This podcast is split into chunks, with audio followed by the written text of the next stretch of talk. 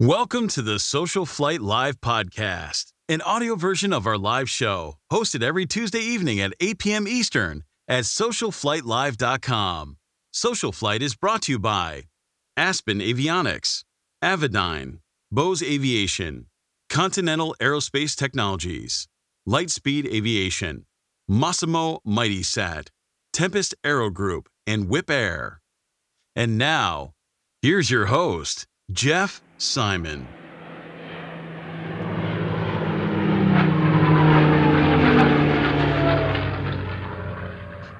Good evening, everyone, and welcome to Social Flight Live. I'm Jeff Simon. We have such a fun and amazing show for you this evening. Aaron Fitzgerald is here of Red Bull Air Force, the Red Bull Air Force. He's their uh, helicopter pilot, and uh, we're going to get started with him in just a minute.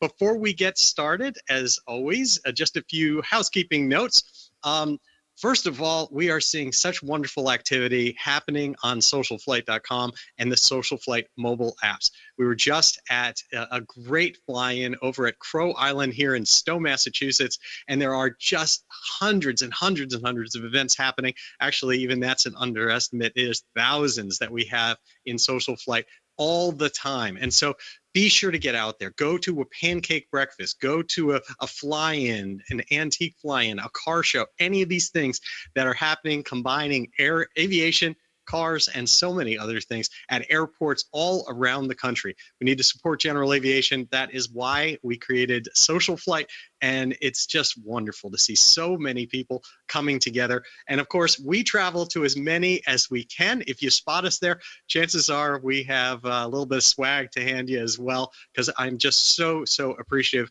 of all of you taking time out of your evening and supporting general aviation, not just here on the show, but with everything that you do. When you get out there and you fly, you just help everything. And when you do that, uh, we also have the Social Flight Fly to Win Challenge. The Fly to Win Challenge gives you points anytime you fly. When you go to a new airport, you get points. You check in on the app. You need the app in order to do that, but it's very simple. And we are giving away our next prize is uh, uh, September 1st. It's a Lightspeed Zulu 3 headset. So there is still time to get into that drawing just by getting the Social Flight mobile app and checking in anywhere on the Fly to Win Challenge.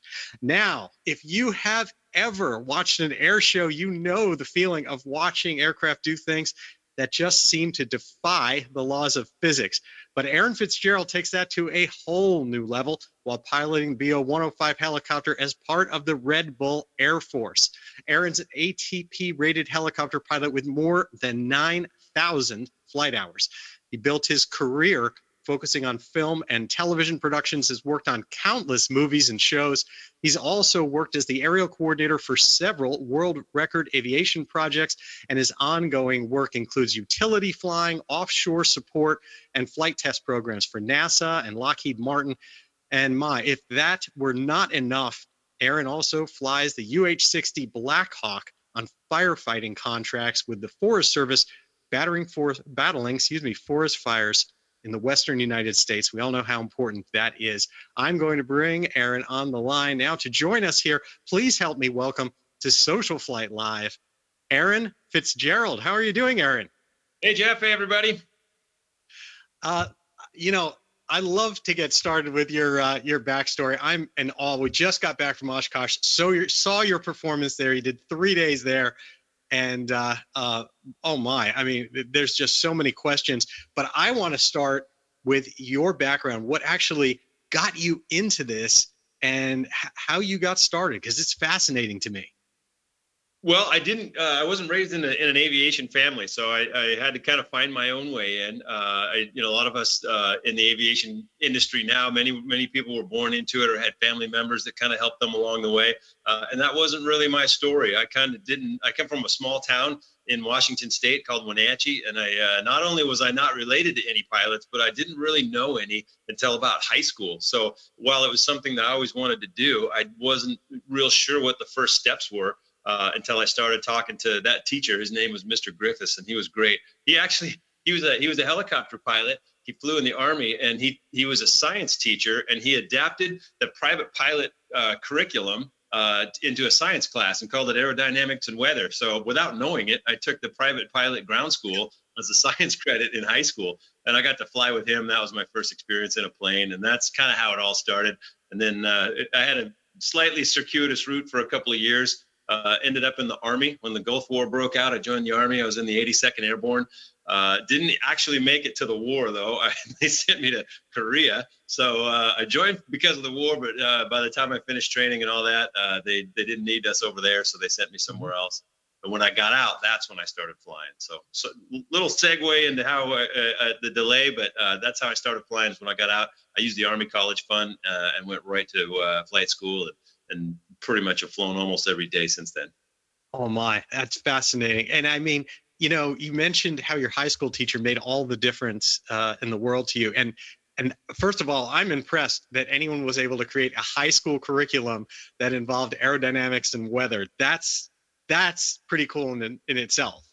It was amazing. I mean, what what a great and, and fortuitous opportunity for somebody like me who had no other connections or no idea at all how to get into aviation. And here was the pathway for it, you know, and it was it just was something that kind of fell in my lap. I mean, of course, I pursued that class. I had heard about it. I wanted to sign up for it as soon as I could. Uh, but the fact that he was doing that, I don't know how many people that went through that class became pilots later, but uh, I certainly did. If you can help one, they say that it's worth it. So there's yeah, at least right. who benefited from that class, and that was me. Yeah, and you know, there's one thing that I, I love about uh, one thing I definitely love about aviation is that it seems it's it's very inclusive. You know, we are always looking to make more pilots. All you need to do is talk to one, and and they'll drag you in one way or another. And it, your story also speaks to me because uh, I also grew up like no connection to aviation. Family knew nothing about it, no pilots, and uh, didn't even didn't even know where the local airport probably was for for the nearest GA. And uh, same concept in terms of it takes someone. It wasn't until after college someone went and and just I just happened to be working with someone as a private pilot. So reaching out, having that be part of your life, um, I, I, think that's really important. So it's it's a wonderful story that it was a high school teacher that did that for you. When when you joined the uh, the military, were you was there any part of that that had to do with flying, or what? I mean, how did that in, in in terms of why you know what brought you in and what you wanted to do because you wound up of course jumping as part of the 82nd yeah. airborne. Tell me a little bit about that. Yeah i uh, i wanted the, the war was going on so i wanted to get you know get going as soon as possible uh, and so the only combat arms uh, job that was available at that time at the recruiting station where i was uh, was artillery. So i ended up joining uh, the artillery. My MOS was artillery, and then uh, I ended up in the 82nd Airborne. And I was only in for they had a two-year contract, so I only served uh, that two-year contract. They did they do that sometimes during wartime, or if they if they need to, you know, bolster the uh, enlistment rate, they'll offer a shorter contract. So uh, in that time, I did put together the warrant officer flight packet, uh, but I, I, wasn't organized at that age enough to get that turned in on time or whatever, and then my enlistment ran out. So I ended up being a civilian pilot, and it's worked out great. I'm I'm really happy that there was you know another avenue for me. Uh, it would have been cool to be a warrant officer and fly in the army, but that's not how I did it. I I followed a different path altogether. So tell me about the transition. First of all, from from how you, you said you used the uh, uh, the the army bill to to go and get your your pilot's license and then how'd you find your way in, tor- in terms of helicopters? Was that something always as a kid or did that just evolve? That was my only interest. I, I, didn't even fly fixed wing until much later. I was only focused on flying helicopters. And when i say i went to flight school i went and trained in helicopters from the very oh. beginning. I flew helicopters for a good 20 years before i even started flying airplanes. That's just the only thing i was focused on was, was helicopters. So i graduated or grad, gravitated just toward that that's fascinating because I, I think almost every helicopter pilot I've ever met went through fixed wing to get there. I don't know many that that actually started there. That's that's really interesting. Do you can you reflect on having done that later, whether that affected your your views on like how to fly or what's involved in it? I mean, you certainly got really good at pedals. Uh, yeah, helicopter pilots uh, turn out to be really good tailwheel pilots later on when you go to learn that. Uh, but for me, um, because I was only focused on helicopters and that I knew that's what I wanted to do. Um, it even though you can save money by by training in airplanes first, they're a little bit less expensive. So everyone always counsels you to do that. Get your fixed wing, you know, then add the helicopter rating on later, which makes sense if you're going to fly both or whatever. But I knew I was only going to fly helicopters, and I didn't have a lot of money. I had no money. Uh, I had some financial assistance from the Army College Fund, but I still had to come up with a lot of it myself. So because I, I had a limited amount of funds, I knew that I needed to focus only on what I wanted to do, and that was helicopters. So um, as as you all know, the the private pilot uh, requirements are 40 hours before you can take the check ride. So uh, I was so focused and so strapped for cash that when I landed from my private pilot check ride, I had 40.9 hours in my logbook. the was the check ride. So I didn't have any money to spare. I didn't. I, I didn't want to waste any time or any effort. I was tremendously focused on what I was doing uh, because I was limited. So I didn't really have a choice. Wow, that's that that's really interesting. And what helicopters did you uh, were you training on? Well, I started in R22 with a little two-seat okay. trainer that most most new helicopter pilots today train on that same one. It, it's it's a great little helicopter for what it is. Uh, it, it's it's you know inexpensive, and for that reason, there are a lot of helicopter pilots out there who who are all rated and have their license because of that helicopter because it brought the cost of training down.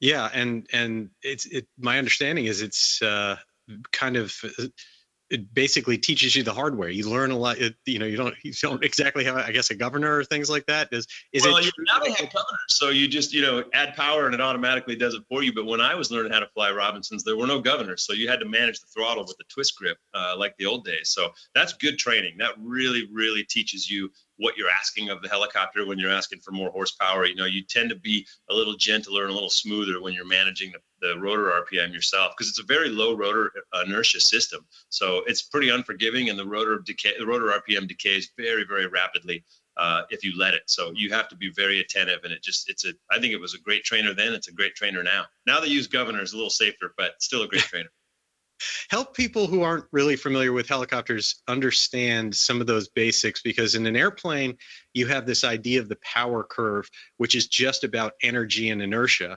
but when you are doing what you just described when you are manually controlling power to the rotors and the engine rpm uh, it's a it's a bigger dance about what happens if you get behind a curve and the airplane the helicopter will just kind of basically fall if it doesn't have that ability.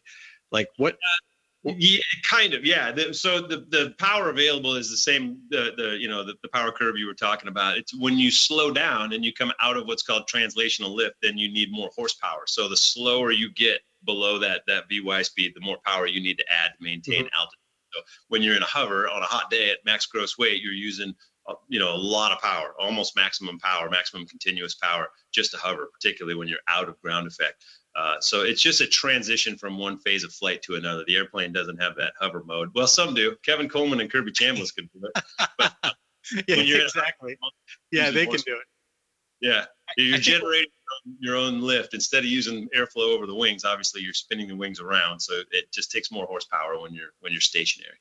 Yeah, I think where I got, uh, uh, you know, was kind of a little experience is when I was given uh, early on uh, a chance to try to take off and hover an Enstrom that had no governor, and they were explaining that red arc and that kind of concept of just just the hovering part. That if you don't keep your engine RPMs up to a certain point, you can't kind of overcome that. So kudos to you because uh, I've seen people with the you know you get the marble on the table and you're trying to practice what it what what's involved in flying a helicopter and it is uh, it is not easy.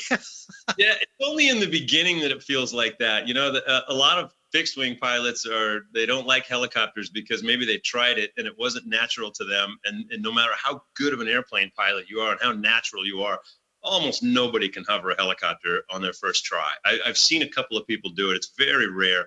Uh, it just takes some time to push through that. So instead of going around hating on helicopters because they're hard to fly, just push through that first couple hours and you'll see that there's the same as flying an airplane. It's easy once you learn it, but it is it is difficult in the beginning stages for sure. There's a lot more happening. I'll, I'll find a way to meet up with you at some point so you can prove that to me and I can be the advocate of uh, no, it's not that hard. so um, so tell me a little bit about once you uh, once you got through your training did you know what you wanted to to do with with helicopters because of course that world uh, is is all about business it's all those you know helicopters for the most part are working vehicles For sure. It's a different sector of aviation. Not a lot of hobbyists flying around in helicopters because they're just so darn expensive. You know, there are a very few, uh, a small number of people who can afford to just uh, go goof around in a helicopter on their own dime. I am not one of those people. So I've always had to work as a helicopter pilot. Uh, but the, the, answer to how I got into what I'm doing, uh, I was working line service uh, at Santa Monica Airport um, while I was, you know, finishing my training, and I was a super low time pilot, brand new license. Uh, but there were a few helicopters that were based at that airport, and it's a beautiful airport, Santa Monica. I hope they save it, but it doesn't look good. But it's an airport where you can stand on the runway and see the ocean, and there's a breeze blowing off the water every day. Southern California, it's amazing. But I worked there, and I was, uh, and I noticed that one of the helicopter operators flew more than all the other helicopters combined. This one helicopter was just flying constantly. So, like a magnet, I was drawn to that helicopter. Uh, and they were a news helicopter operation. So, I uh, weaseled my way into a job there, uh, which was pretty funny because every day, you know, I was working line service and I'd be over at their hangar and I'd be buffing the hangar floor for you know no pay just on my own dime. And they'd go hey we don't have a job for you man. We're not going to hire you. And i'd go okay, i get it. That's cool. I'll see you tomorrow. And then they'd come in tomorrow and i'd be washing one of their cars you know. Dude we told you there's no job for you. Like oh yeah i know. That's cool. I get it. I'll see you tomorrow. And i did that every day until they finally needed somebody. And then it was like oh man we, i guess we can hire this guy who's been cleaning everything. And so i got that's my first job. But what I discovered at that job uh, was that I really like flying cameras, flying camera systems, and solving the creative challenge of trying to put the camera in the right place, using the helicopter as kind of a dolly uh, to to help the mission of, of getting the shot. And and even though we were shooting news, uh, that basic fundamental skill is what kind of translated later on into uh, into making movies and the things I do now. But I discovered that love for flying cameras by doing it. I had that was not my ambition. I really didn't know what I wanted to do. All I knew is I wanted to fly, which is still my ambition. I want to fly every day. Uh, but I found that I I really love that side of it. So I, I pursued that further and you know sought sought out as much of that type of work as I could. And that's a big part of how I make my living now is making film and television. Wow. So how does the news news helicopter basically being your first chance out of the gate?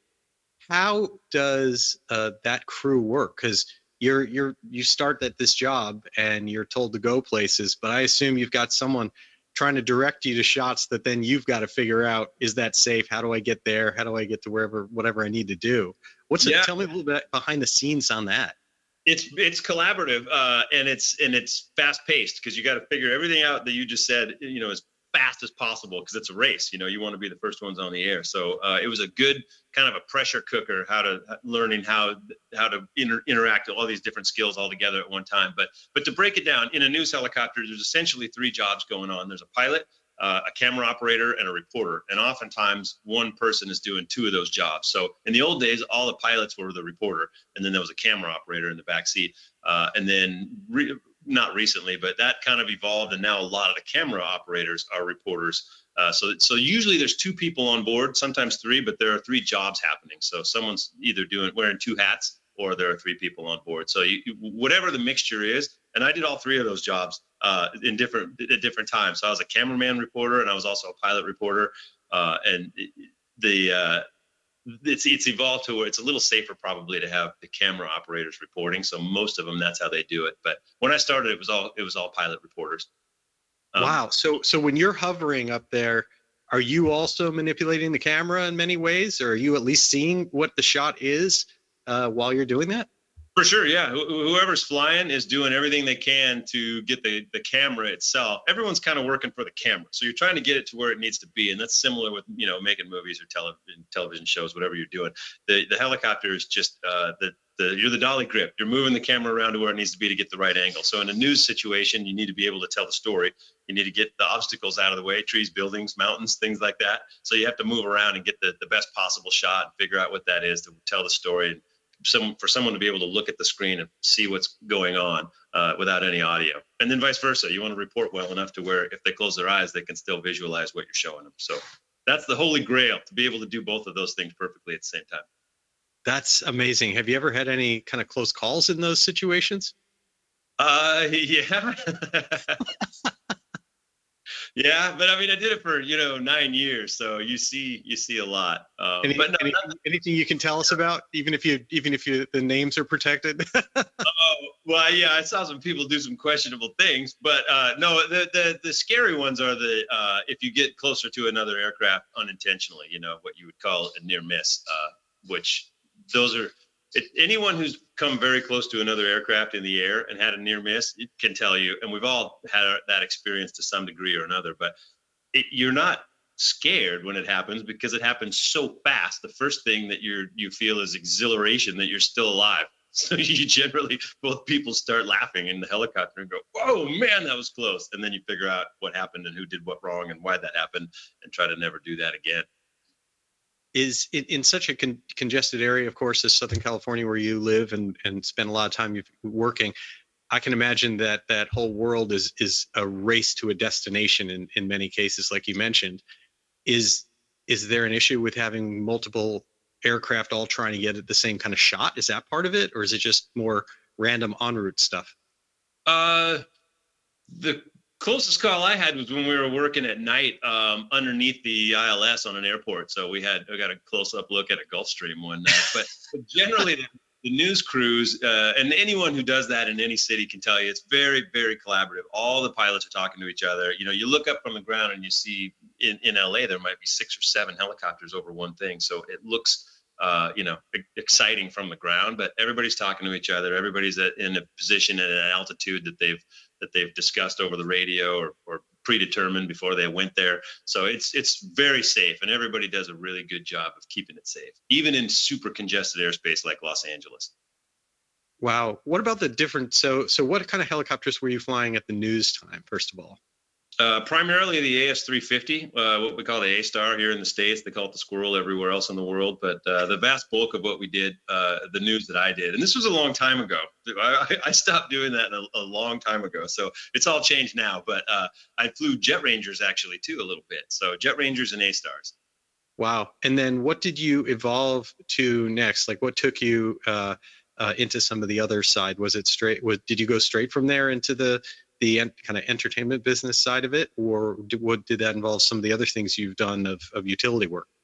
Yeah, the the the career arc has always been kind of one full time job, uh, and then a bunch of part time work outside of that as well. So uh, while I was doing news, I was doing some other types of production, uh, some movies and commercials and stuff like that on a sporadic b- basis. Uh, but then I transitioned from the full time news job into a full time utility job, flying 500s and A stars up in the mountains on power line projects, and uh, and that was amazing. I really really loved that. I got to do that for eight or nine years as well. Uh, and while I was doing that, I was also continuously working part time, uh, doing doing production work on the side. And then uh, a number of years ago, I don't know, five ten years ago, I pretty much transitioned full time into into production flying, just film and television work. Wow. And uh, and do, have you seen uh, an evolution of that uh, in that? Because obviously you're saying it's a, a, you know only a ten year period, so that's not you know uh, necessarily uh, vast. But I know you know we had uh, Treat Williams on the show talking about some of the things that he's done in his movies where you know they were like uh, from the sounds of it you, you know just randomly mounting places people were literally just going to be standing and fighting with Archall or others uh, uh, in, inside aircraft i'd imagine it's it's insanely choreographed at this point now Yeah, I uh, I have been doing it full time for about ten years, so there's been a little evolution there. But I have my first on-screen credit was in 1999, so I have been around for a while and seen kind of the evolution of it. I don't know Treat personally, but uh, we have a ton of mutual friends, and I've known about him and heard stories about how great he is and everything. So I'm sure I I got to go back and watch that episode because I'll bet he's got some good stories. Uh, but yeah, it, it has evolved. It's obviously it gets a little safer every year. You know, every time there's any kind of an accident or somebody gets hurt, then they they make more rules, and so now we have uh, there's a lot of protocols that we use. Obviously, the goal is to keep everybody safe and never have any injuries, but um, you know, you have to do things that that are that have an element of risk if you're if you're going to create cool stuff on on camera. In order to tell the story you have to you have to do some things that are outside the envelope. So uh, the the other evolution is that that group of pilots who who do that type of work tends to be getting a little smaller every year. So it's a kind of a smaller group and those guys because they have all that experience uh, are the ones who end up getting the, the the bulk of the the high end work. Hmm Yeah, that's uh, that's definitely fascinating, and I know you you had mentioned that you you've been doing quite a bit of that. Uh, do you work in in just the helicopter side, or uh, do you also still uh, you know incorporate fixed wing or UAV or other stuff into your your photography and coordination? Uh, I only fly helicopters, but we work with airplanes all the time. Uh, I work with hot air balloons, all different kinds of airplanes, jets, aerobatic planes, uh, you know, everything. Uh, but I'm I only work as a helicopter pilot. I do fly airplanes. I, I own one and I love it and, and I love flying it. I try to fly home something almost every day. Uh, but the the work I do professionally is all in helicopters. Wow. And and so did now of course you got into the firefighting side and the utility work, which is a whole different type of helicopter. It would seem, at least from the size. Mm-hmm. Um, tell me a little bit about that. Well, the, the, the basic skill of long lining, uh, you know, having an external load on a line that, that comes from the utility side is, is what kind of helped me segue into elements in the production world, you know, slinging camera systems. And sometimes, you know, we've, we've rigged uh, a platform that has stunt people on it and stuff like that. So it's kind of a transferable skill set. Uh, and the same with fighting fire, you know, in a utility environment, whether you're fighting fire in a Blackhawk or you're building power lines in a 500, it's kind of the same basic foundational skill set. Uh, I came into the Blackhawk much later in life, actually, uh, kind of on a, a crooked route, like it sometimes happens. Uh, it, doing uh, production TV work, we were using Blackhawks for uh, different TV shows and uh, movies and stuff. So I was around the, the Blackhawk crew, and we were adding that that company. It's called Helinet in Los Angeles. That's you mentioned Kevin LaRosa. I work a lot with him. Kevin LaRosa Jr. He's a big aerial coordinator, and I have him to thank for a lot of the work that I get. We work together quite a bit, and through him and through his company that he works with called Helinet, that's how I got introduced to the Blackhawk. So I, I came into the firefighting kind of, you know, I shuffled in from the side because I came in uh, from the production side. Yeah, you know, we uh, we did a really short spot with Kevin out at AirVenture, and uh, and he's going to be uh, coming on the show as well. And it, of course, his is uh, uh, in the this the fixed wing world and all this other coordination. Um, but uh, it, it must really be fascinating to have kind of the foot in both worlds to to one day be out there fighting fires another day long lining or doing some utility work and and and then next thing you're you're out doing what we'll what we'll get to next with with red bull yeah it's it's cool for me to you know the the the air show side of it is is getting to share what we do and what we see with the general public because you know whether you're firefighting or whether you're out doing utility or even making a movie on a, on a, a closed set you're working kind of in obscurity, especially fighting fire and building power lines. There's nobody around. Nobody sees how good those those pilots are. And some of the best flying I've ever seen in my career are utility pilots out there building power lines. It's it's amazing the level of skill that they bring every single day. You know, for long hours and really mountainous and difficult terrain and, and difficult conditions out there doing some tremendous work. And and nobody sees it. You know, you turn the light switch on, the lights come on. You don't you don't think about all the people up there building those power lines. It's very very difficult work and it's very challenging and dangerous. So for me to be able to take some of that and bring it to the public and go fly helicopters at an air show and show people what it can do, uh, that that's cool for me. I love having kind of one foot in, in, in each world, and I'm just as comfortable in you know in the middle of nowhere with my boots on uh, as I am in front of a crowd at an air show. I, both both parts of flying are, are equally rewarding to me, and I enjoy them both. Wow, what what's it like uh, within the helicopter world of of switching models of going up to such different things you know obviously some of it's a normal progression from an r22 to a 44 or something but you're putting you're putting you know aircraft out there of the black hawk and things like that when when you first tackled moving up what what's involved in making that transition well, it's just like moving up in the fixed wing world too. You know, you you learn all the systems of the of the new aircraft, and there's some book work that I, I, I don't take to uh, as, as easily. So that's work for me. I have to really study. Uh, you know, you do the ground school and then you go out and do whatever the transition training is. If it's something small, like if you're moving into a 500 or, or an A star, then, you know, the, the transition period is a little shorter. But if you're moving into a Blackhawk or something bigger, you know, there's a lot of civilian Chinooks out there and 61s and great big helicopters that, uh, that people are moving up through into larger aircraft. And you just, you work your way through it. It seems impossible at first. When I first started training on the Blackhawk, I was amazed at how complicated that thing is. But the more it comes together for you, the more you study it, the more you learn how to fly it and work it, the more you realize what a masterful piece of engineering that thing is. So it's it's a fun challenge to kind of move up and move back and forth and fly different aircraft all the time. It's not wow. uncommon to fly a, a Blackhawk, an A Star, and a BO 105 within you know 24 hours of each other. And are there are there type ratings within the helicopter world, or is it? Yeah, above twelve thousand five hundred pounds, anything with a gross weight that meets that you know criteria or higher, you need a type rating for. So I do have a Blackhawk type rating, but that's the only type rating I have. Everything else falls under that. So. What's the is the Blackhawk the biggest helicopter you've had an, a chance to fly, even though that's the largest one you're actually rated for, or have you actually flown heli- uh, larger ones? Nope, that's the biggest one I've ever flown. I got to fly the simulator uh, at Quantico uh, with the Marine One squadron. A guy I grew up with was was one of the Marine One pilots a number of years back. So I got to go there and fly everything they have in the simulator. But in, uh, in real helicopters, the Blackhawk's the biggest thing I've ever had control of. Is, is there anything on your bucket list of, uh, of, of aircraft? it's never ending. I can't make a list that long. I want I want everything. I want to fly Mustangs. I want to I've always loved the Cobra, you know, the attack helicopters, the things that civilians generally don't get a chance to fly uh, those are the those are the things on my bucket list. But it, it's it's literally never ending. There's so many planes and helicopters that I would buy if I if I was rich. Yeah, you but, you know you, you mentioned the uh, Chinook there. I've always I've always wondered what's involved when you start going to two separate rotors and having to do everything separate. I can only imagine. Yeah, I don't know. I'd only be guessing. I've never flown one. I've ridden in them. I've jumped out of them, but never flown one. So so tell me about the path to the the big thing. They uh, you know flying for Red Bull. What what? How do you how do you make that leap?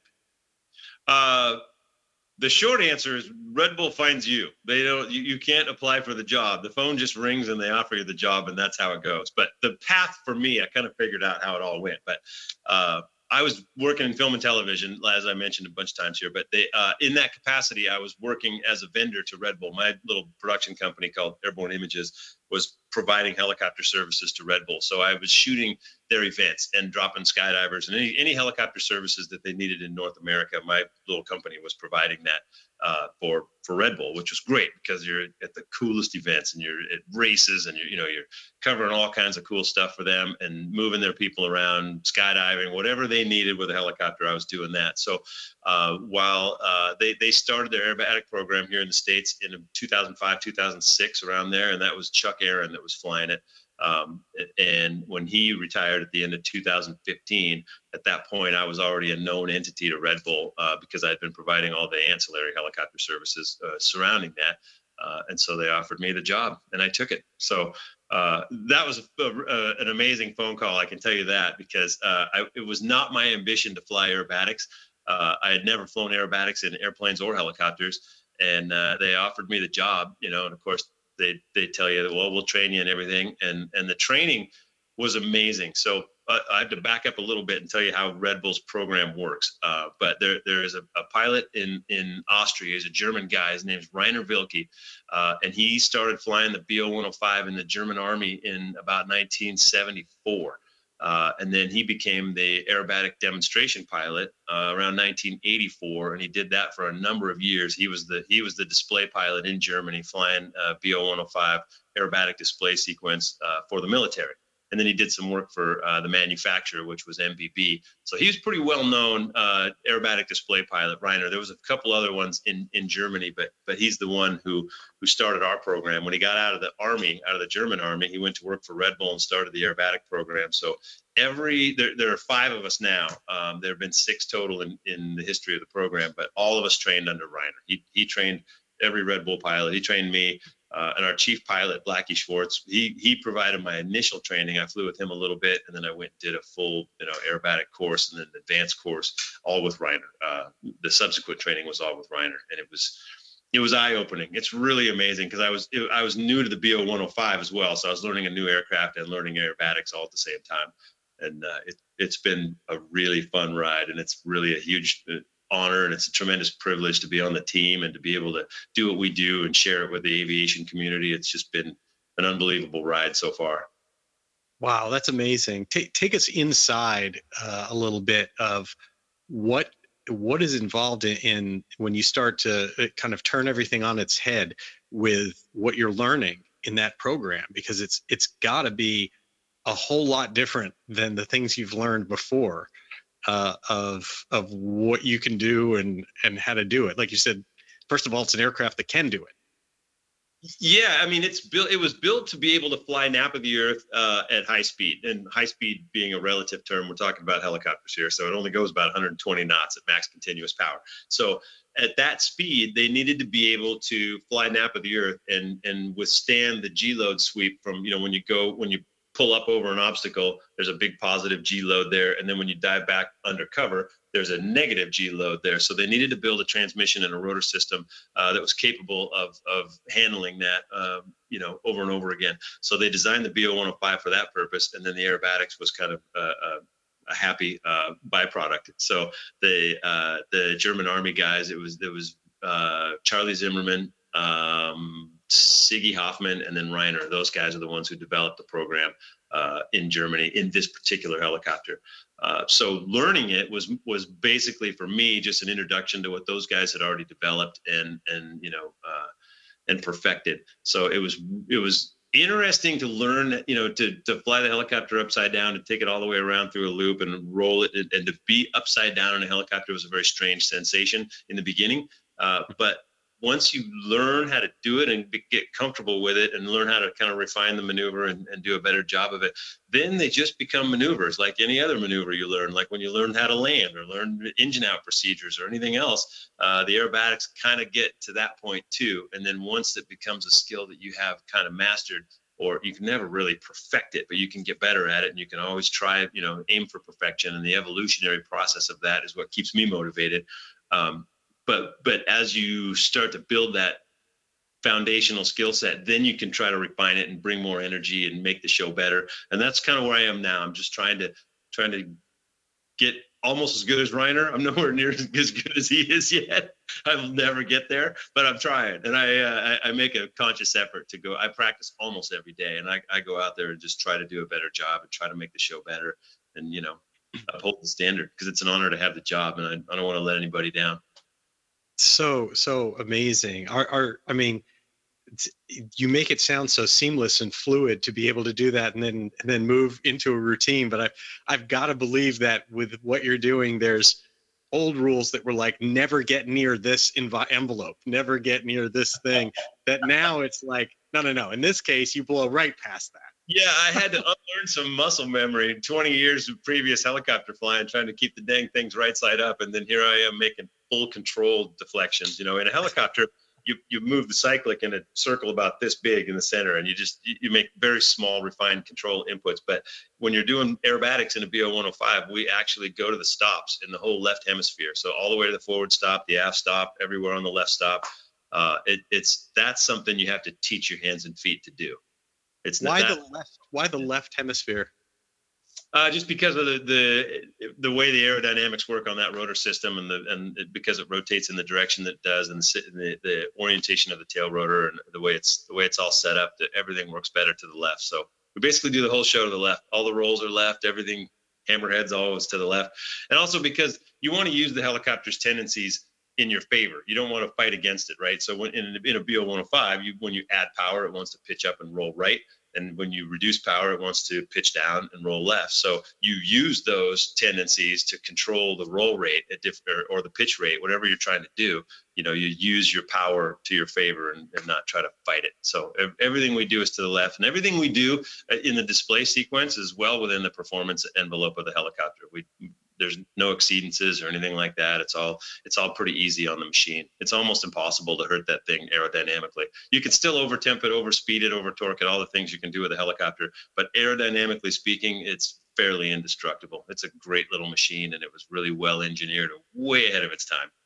That's fascinating and a great Easter egg to everybody who's watching right now. If you're going to see the show through different eyes next time, you looked at all the rolls are to the left because I can tell you, I've seen your show many times. It never occurred to me that they're all in the same roll. Uh, the, the rolls are all in the same direction. Am I giving away too much information here? I don't want to, you know, know how we make the sausage.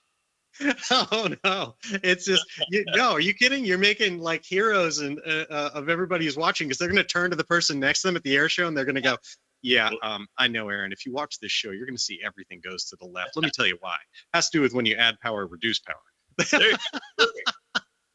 You can control the whole thing, right? Right. We're all pilots. Everyone who's on there is going to be a pilot. They're going to know the the expertise you're doling out here is making everyone an expert and a hero.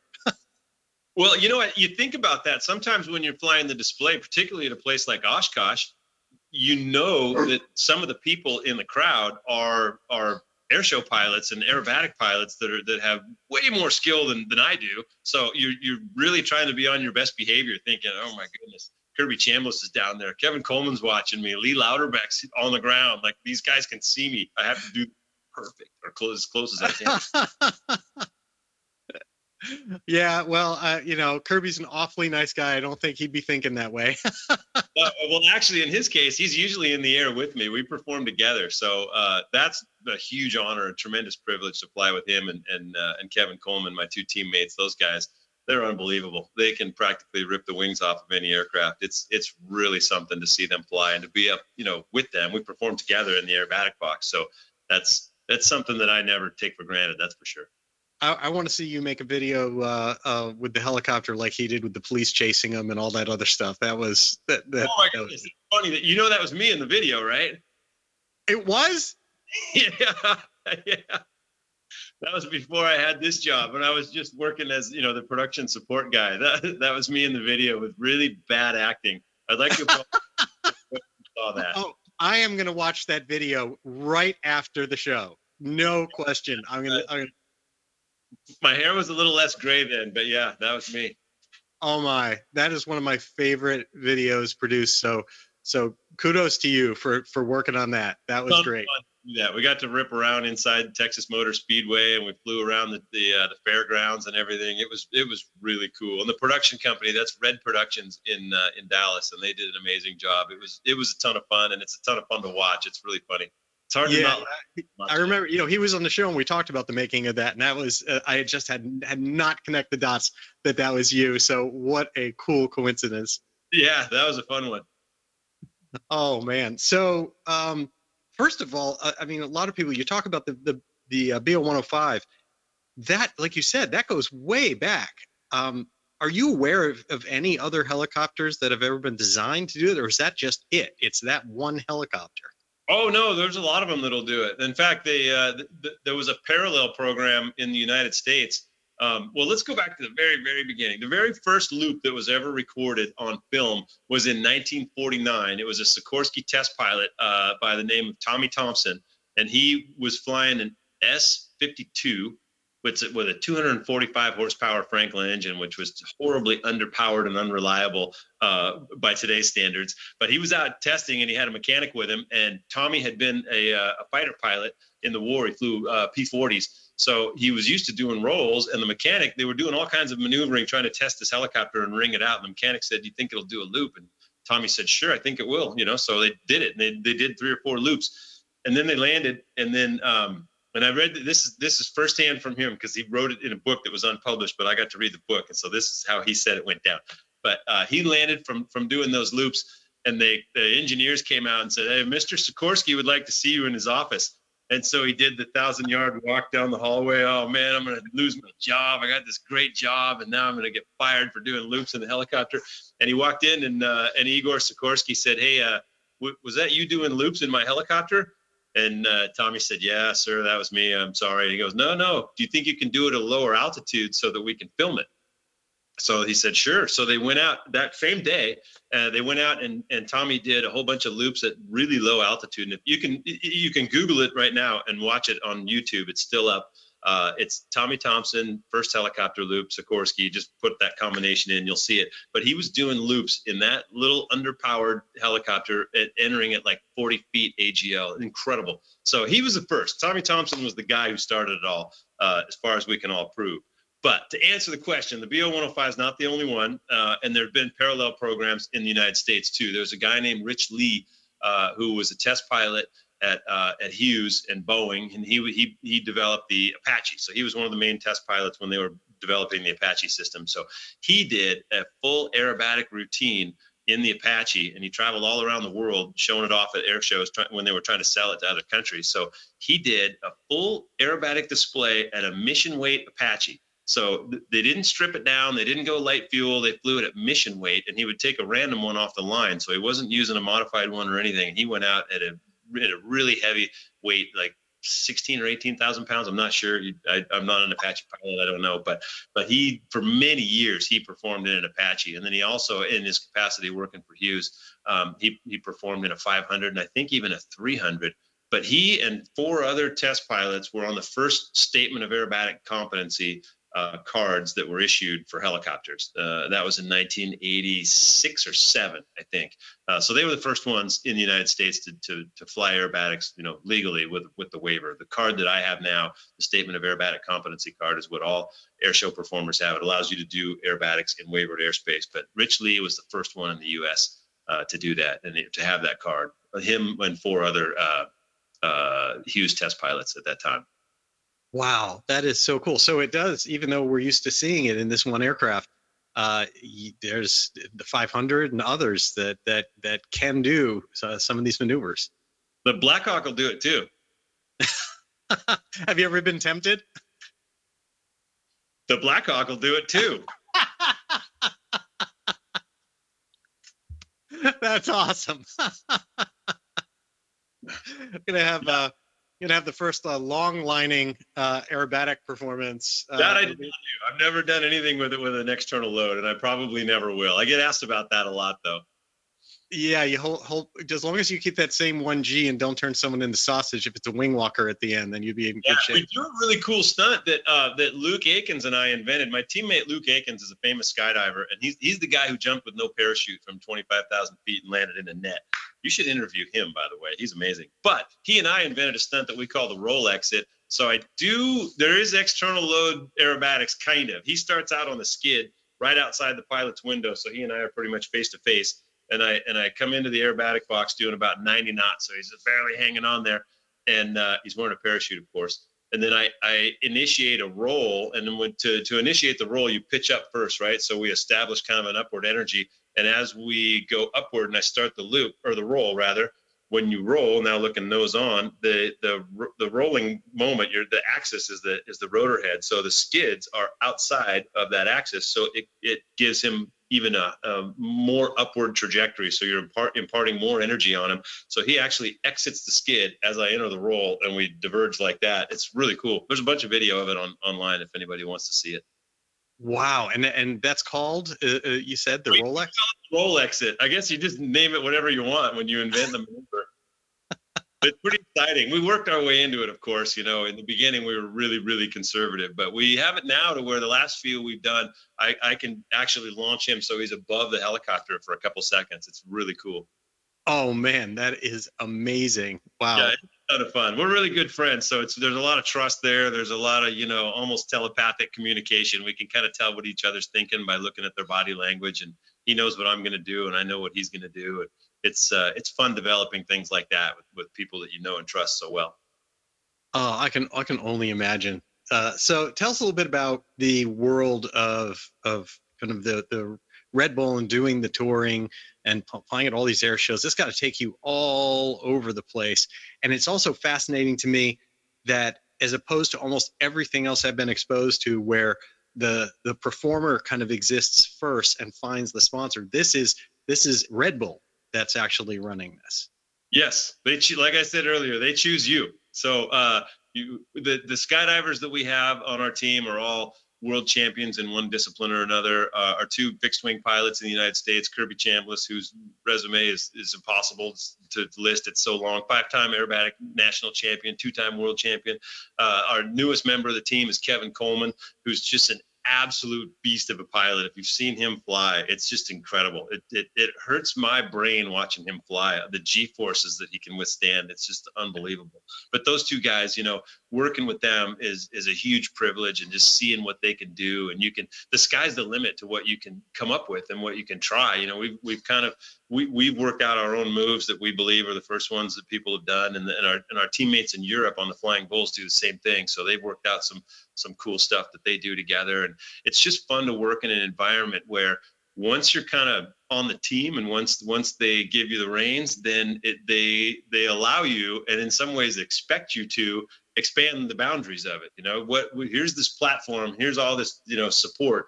Go show us what you can do. And it, and it's up to us to you know ex- expand that to go out and, and find new ways to entertain people see what these aircraft will do see what parachutes can do see what you know wingsuits expanding the human experience and it's really such a huge honor to be part of it and and to you know have the support of a company like that. You know it's privately held. There's uh, mr dietrich, dietrich mateschitz an austrian guy runs the whole thing owns it uh him and his son and they're just they're just great people and it really is a, a worldwide global family and it really feels like it too. So it's it's a, it's a huge honor huge privilege. And and that and what is the, the crew like? Like what's what's it what makes up kind of going to air shows, getting the helicopter there to the show, maintenance, all those things? So you'd think there's this huge team of people that do that, and there's not. when the helicopter travels around the country, it's me and my colleague Stan Gray. He's a helicopter pilot too. He and I travel the country together, and he'd be laughing right now because I'm implying that I fly the helicopter around the country with him, and I don't he flies it all over the country. I generally take an airliner and meet him at the location of the show. Sometimes I fly with him, but it's pretty rare. He does all the work, and then I show up at the air show and do the air show and then leave. So I'm, I, uh, I, I have to humbly admit that he does most of the work, and I pretty much have all the fun. But it's just he and I. And then of course we have contracted maintenance our, at our base. Uh, in Los Angeles. We have a, a, company that's been doing our maintenance uh, for, since I took over the program in, in 2016. Uh, those guys do an amazing job, and we we have uh, fortunately we're very well supported, so we can keep those aircraft in, in pristine condition at all times. And we, I tend to, my belief is that if you have an older aircraft, and ours are older, they were built in 1982 and 1985. We have two of them. Um, the the health of the of the aircraft is getting better as we go. So they're in better condition now than they were when I took over, and they're just continually getting better. I like to put new parts, new components, new whatever we can do to make those things top notch. We do it. Do they require uh, a fair amount of maintenance uh, when you're not at, uh, through through home uh, or going through your home base uh, during the whole season? Yes, we have all the same inspections and all the same maintenance program that uh, anyone who operates a BO 105 or any helicopter for that matter. So it's all standard maintenance, and we do it all. We have we have some remote areas, places, one in Chicago, one in Shreveport, uh, where where we can do maintenance if we have to. And uh, the answer is yes. We do a lot of maintenance on the road. We try to do all the heavy maintenance over wintertime. Uh, in the off season, we bring them both to Los Angeles and tear them down, and you know, kind of refresh everything. We replace whatever components need to be replaced. If you if you can if you get lucky, you can time all your maintenance for the winter off season, but it doesn't always work that way and and you have too because obviously it's a little difficult to to you know at the speeds that helicopters fly to just do uh, you know monday we're going to be in los angeles and tuesday we're going to be in new york so what's involved in managing two helicopters for shows uh, we have so i mentioned my teammate kevin coleman. He owns his family and he own an fbo at shreveport uh, shreveport louisiana which is northern louisiana. So we have a remote base there. So during the season when the show season starts in spring we fly, uh, we Stan flies one of the helicopters out there, and then it stays out there for the whole season. We don't bring it home till you know October, November after the last show on the East Coast or in the Midwest. Anything you know east of the the Rockies, basically, we use that aircraft for those shows, and then we keep one on the West Coast. So they, you're right. It's impossible to do back-to-back shows uh, in different corners of the country with with one aircraft. So we have two. If we had to schedule a season to where we just hopped around and, and it you know made sense to do it with one helicopter, we would do that. But uh, fortunately, we have two, and it works great that way. Gives us a little bit of redundancy and really helps us you know cover the country. Does, does Stan ever uh, does, does the helicopter wind up inverted on on route? yeah, he's done some loops and rolls. Yeah, yeah. I don't. He doesn't do it in route. There's too much we strip it down. We're not we're not like uh, Rich Lee. We don't fly it at mission weight when we do the display. So everything's out of it. It's completely empty. I go on super light fuel. Uh, and then when when Stan's flying it around the country, it's pretty close to max gross weight when he takes off because he's got a full bag of fuel and all of our equipment, tools, and everything else. So his job's a little different than mine. Um, one more thing back on the, the technical end, we, we hear a lot, uh, especially for those of us that aren't, you know, helicopter gurus, um, about the the fixed, you know, the rigid rotor system. Mm-hmm. Can you explain that to people about the difference between that and what it what how it makes all this possible?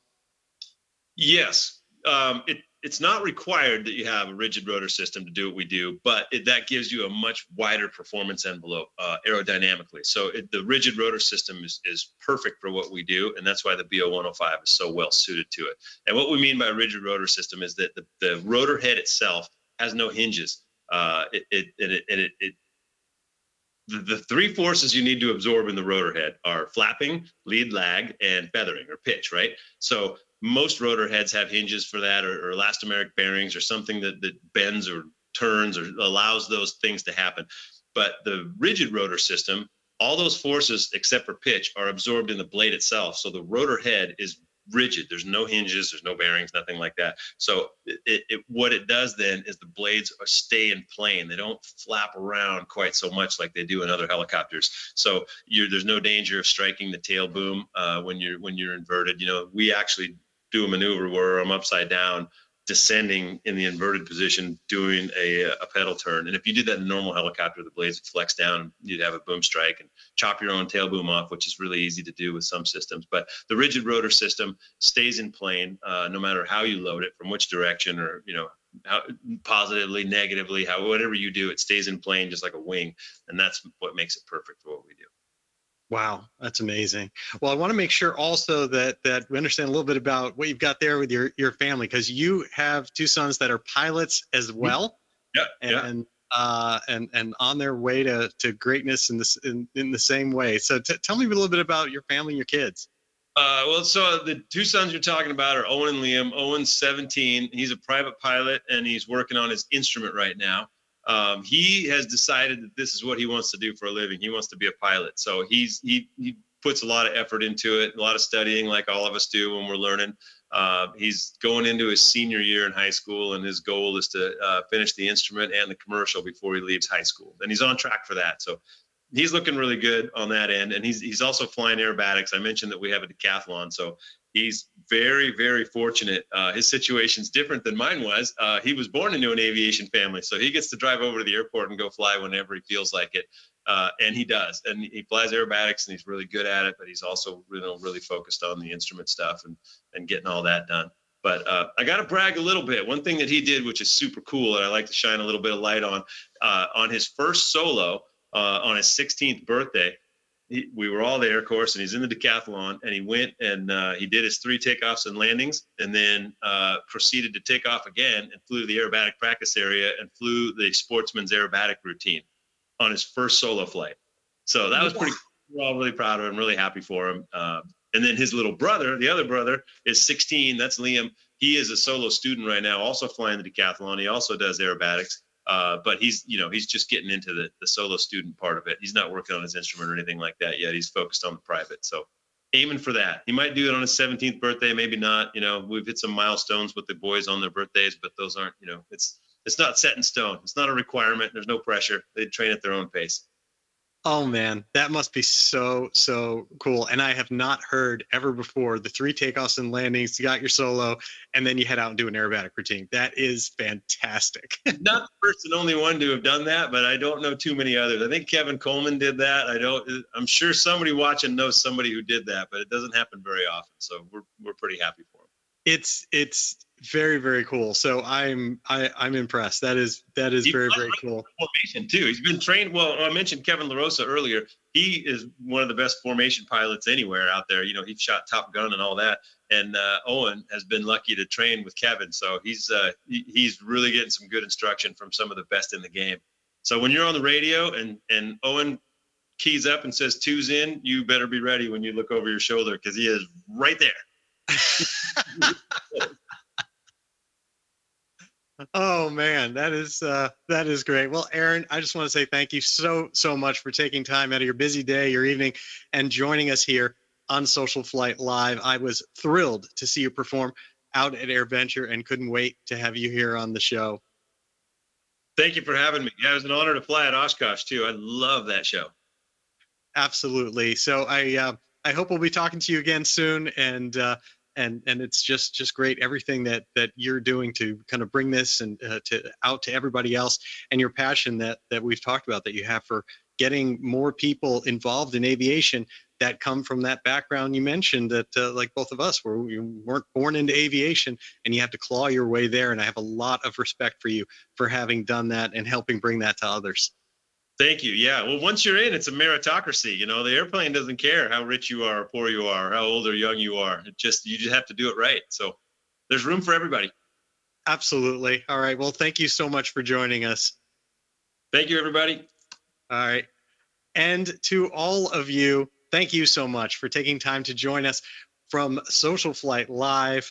And uh, we will be back next Tuesday. We have a wonderful show with legendary NASA flight director and experimental aircraft builder and writer Paul Dye. That is Tuesday, August 16th at 8 p.m. Eastern Time, 5 p.m. Pacific. Please be here for that show because it is going to be very, very special. On Tuesday, August 23rd, aerobatics performer Melissa Burns will be with us uh, as she goes by, if you just want to look it up, it is Sports Gal. Uh, and uh, she is very, she is just so, so cool, an array of light. And it'll be wonderful to have her on the show as well. And then on Tuesday, August 30th, Boeing 737 educator, aviation mechanic, pilot, CFI, so many things to list. Melvin Williams will be joining us here on the show. Until next time, thank you so much for joining us here on SocialFlight Live. And I wish you all blue skies.